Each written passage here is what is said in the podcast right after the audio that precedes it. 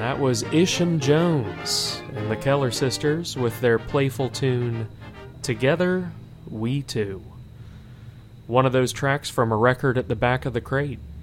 A reminder to both you and me to dance with those we love before they are long gone.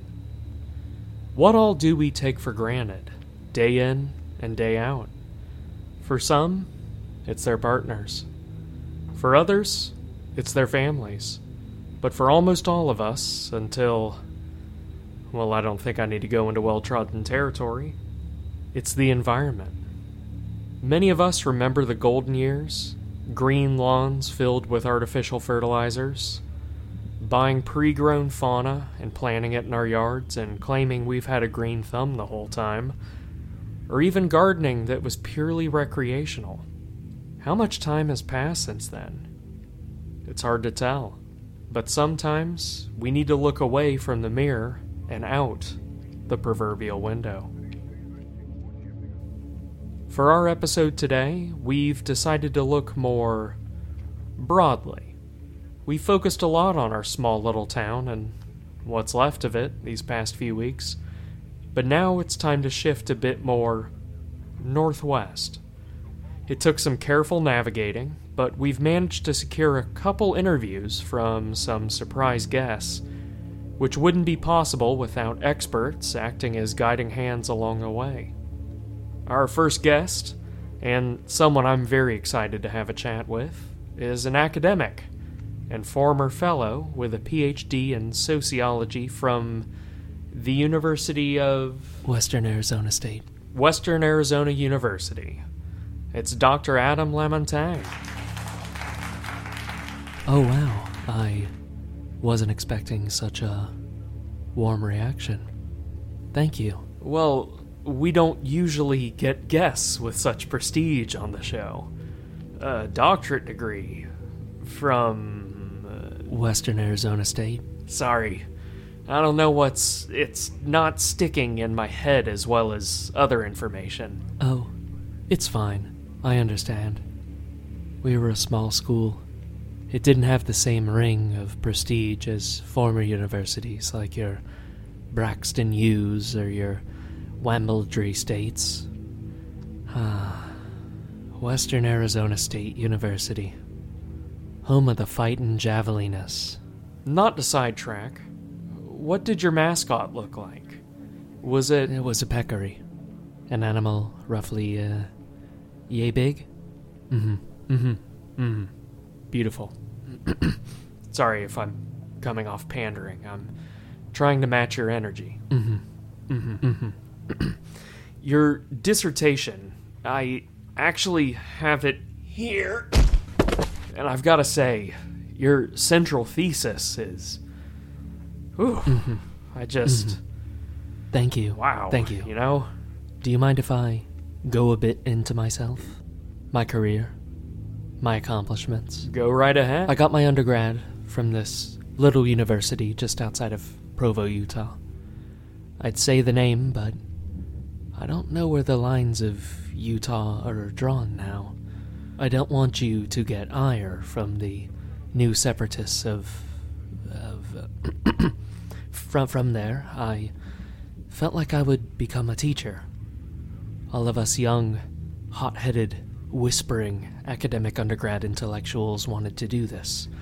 To take the wealth of knowledge afforded to me by parents who prioritized books over whatever else the kids in the neighborhood were doing.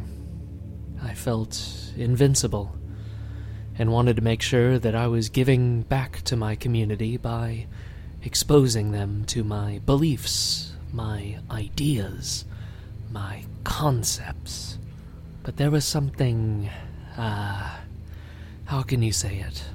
It's this lingering feeling, this longing for an even higher academia.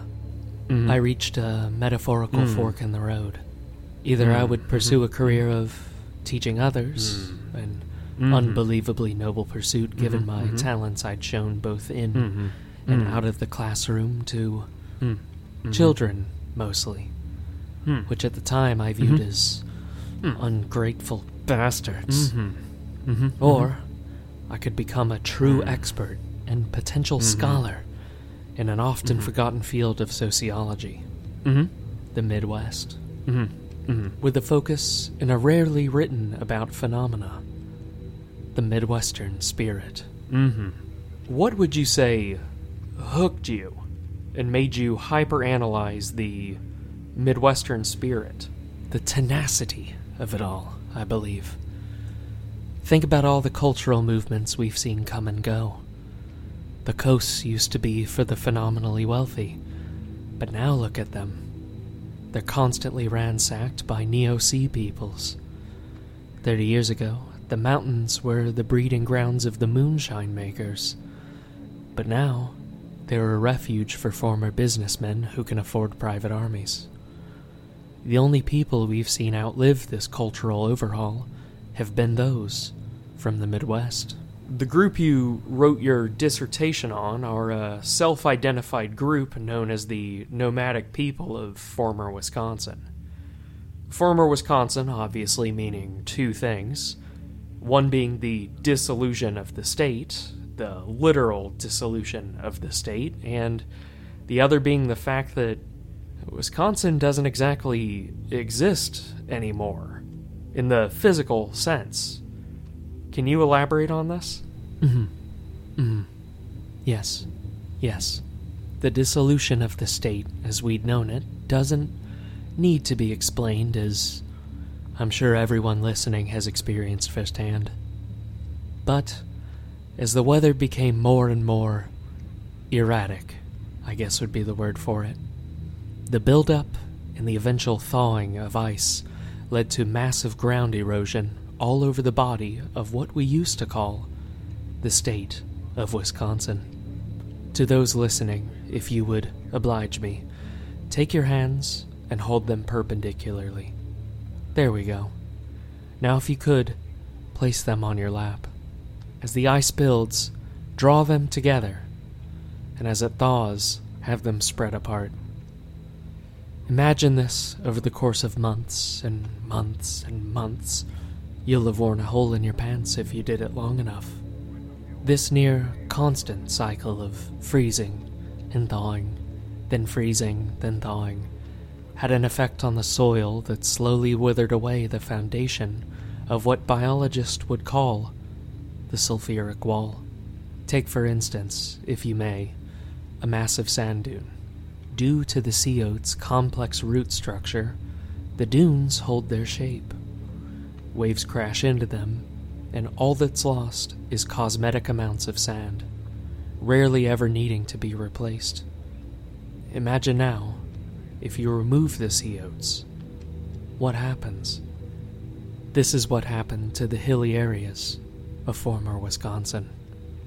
The ground gave way, exposing a massive cavernous network beneath the former state, akin to a labyrinthian underground network.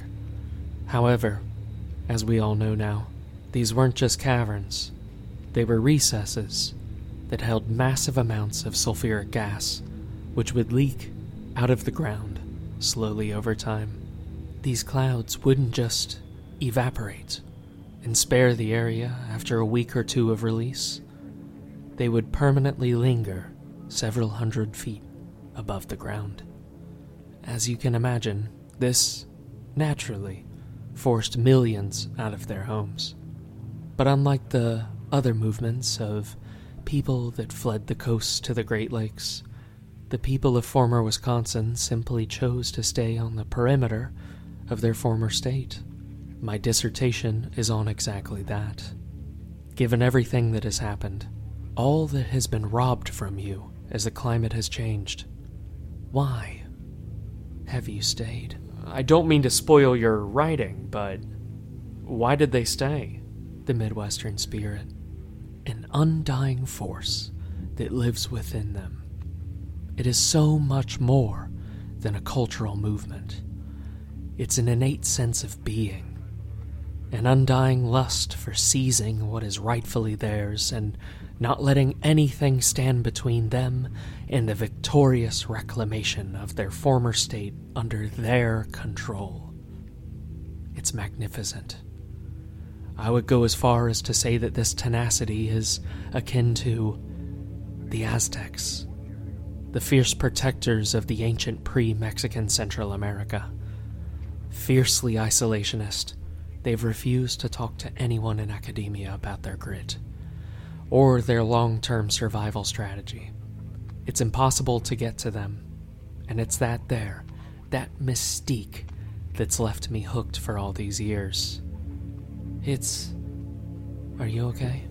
Sorry, I need to contain myself. We've organized something for you, and it's really been eating me up inside. It's something special. To my knowledge, it's something that hasn't happened on live radio until right now. Do you want to take a guess? Well, I haven't got the slightest clue. We've managed to secure an over-the-air interview with two of the nomadic people of former Wisconsin. They're on the line in just a minute. Hang on. You alright? You look a little pale. Would you like a... Well, I don't really have anything here. Do you want me to hold you? I can hold you. Jeez.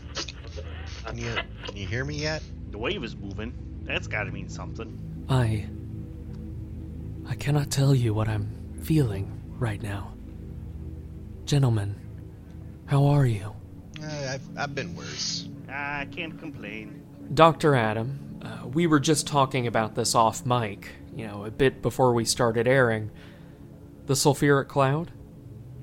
The sulfuric clouds we were talking about a minute ago, and the overall impact it's had on familial bonds?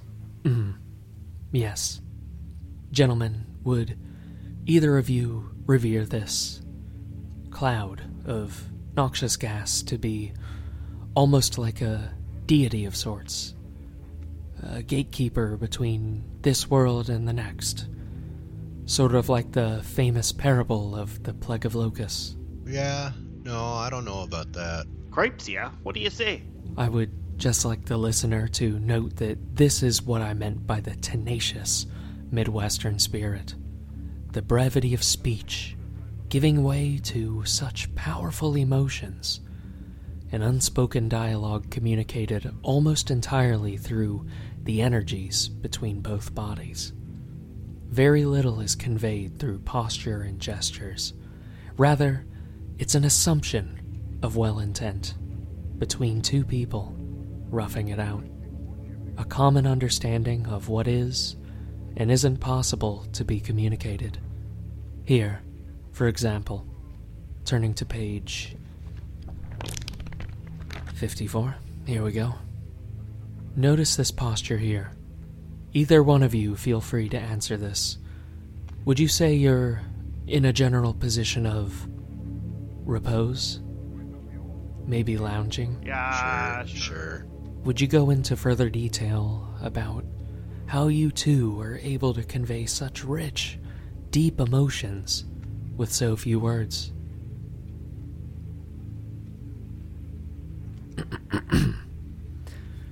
I hope you don't mind me asking about the cloud. Now, I know that this sulfuric cloud has been taking different shapes as time has moved on, lingering for weeks, months at times. This is largely caused by the heavy wind gales of the Great Lakes pushing in one direction, and the fierce winds of the Great Plains pushing the other way. When one, or both, act more strongly than the other, the shape of the cloud changes, sometimes becoming more oblong, a shape that would resemble an old football, and other times it will create a massive divot over the former state, allowing you, the nomadic people of former Wisconsin, to scavenge and forage. Could you explain what this experience is like for the listener? It could be worse. It's not the most exciting thing. How is the shape of the cloud communicated? I imagine that as the new front pushes in, it's communicated through a huge network of makeshift devices to announce this change. Are there smoke signals like the Native American tribes of long ago? Or is it... We just kind of call out to a guy to come on with us. Yeah, we'll say, hey, Bill, the cloud's moving, and we'll sneak right by. Could you describe what the insides of the cities look like after they've been abandoned for so long? I imagine it's gotta be a bit jarring. It's fine. When you're in the cities, what exactly are you foraging? I apologize. I may need to cut in here. You gentlemen don't mind, do you? Sure. Oh, yeah. Sure. This is the central thesis to my book. Stop me at any point, please. The bellowing of the sulfuric gases started at some point a few years ago. It's unclear when the big event happened, if there even was one. The area slowly became more and more uninhabitable, until almost everyone had left with their belongings to the periphery of the cloud, and they monitored it like hawks, waiting for it to recede. Oh yeah. Correct me if I'm wrong, but several reluctant people refused to be refugees and stayed until they... Yeah, what can you do? You lost someone up there, didn't you? Oh yeah, sure. A couple. Was this tough to reconcile with? It's fine. The reason for these pilgrimages vary from person to person, but overall, this goes back to my central theory of the Midwestern spirit. I wrote about this pretty extensively in my dissertation, which I can send your way if either of you want to read it. All right. The predominant reason for the trek back inwards to the cities has to do with biology. I don't think you can hold a candle to the theory that we are all innately drawn to an area. This continent is composed mostly of immigrants. However, we are composed of what we consume. This used to be media in a nearly constant stream, but now it's our soil. With the release of sulfuric gases into the atmosphere, the soil of former Wisconsin has become so nutrient-rich, it's impossible to overstate. By casting a massive shadow over the land, former Wisconsin's fauna has adapted and flourished under the cooler, wetter climate, as they never truly experience blistering heat like the areas that surround them. With these momentary lapses in coverage, the nomadic people migrate inwards and begin to reap what they planted months before. The soil yields extremely calorie-dense foods and grows them in such a shocking amount of overabundance that the nomadic people are able to subsist without visiting for weeks to even months at a time. This here is what I call in my book the Midwestern spirit. It's an undying grit, an unwillingness to let the land tame you. It's what's kept these folks going for so long. While they aren't the most talkative group, their tenacity makes them among the most inspiring people on the continent. Whew. Sorry, gentlemen. I got a bit worked up there. Oh yeah, it's fine. Yeah, don't worry. Is there anything you'd like to add? Maybe some personal experiences that... No, none of that is right. Like, at all. Yeah, no one cares about the soil. But the evidence we've scavenged of previous movements in the area showing signs of... Just kind of eat whatever we want. I ate a sandwich the other day. Ah, man. What kind? Hoagie. All right. Then what are... Oh, what are we doing in the city? Well, we mostly go back to our old homes. Yeah, I got a huge wagon full of everything from my living room. I just kind of sit there with all my stuff back up on the shelves. You know, down in former Kewaskum. Oh, I've got a fish tank. Big one, too, yeah. Sorry, gentlemen. I can't really describe the emotion Dr. Adam is showing on his face right now. It's somewhere between a frown and... That's an emotion I don't have a word for. It is what it is. Yeah, sure. Well, is there anything you fellas want to say before you go? Nah, I think I'm all right. Yeah, I gotta go have a lie down. My back has been bad. You know, my dad had a bad back for a bit. You know what cured it? No, what was it? I don't know either. It just kind of stopped hurting him. Thank you for tuning in for this week's interview on 92.3 WJVD. Carrying us out will be a Johnny tune, something fun to dance to, as we transition to our next hour of programming. Here's I Want to Be Loved by You by Helen Kane. Stay safe, stay dry, and stay listening to 92.3 WJVD. I'm not one of the greedy kind. All of my wants are simple. I know what's on my mind. I'm not resting until I find what would make your eyes glisten with joy. Listen, big boy, I wanna be loved by you, just you, nobody else but you. I wanna be loved by you, love. I wanna be kissed by you, just you, nobody else but you.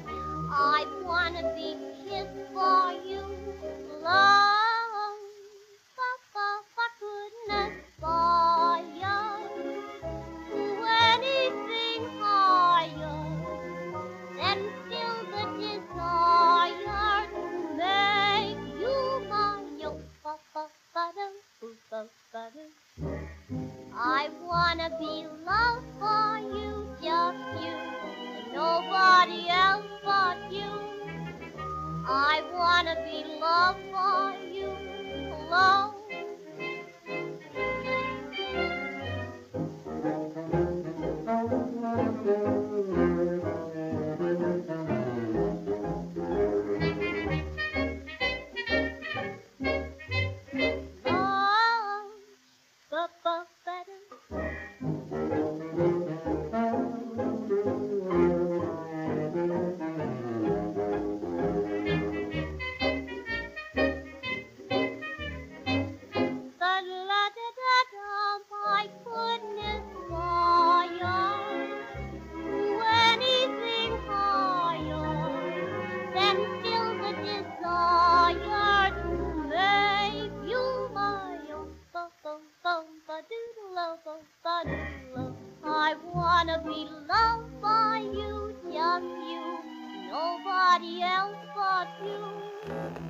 I wanna be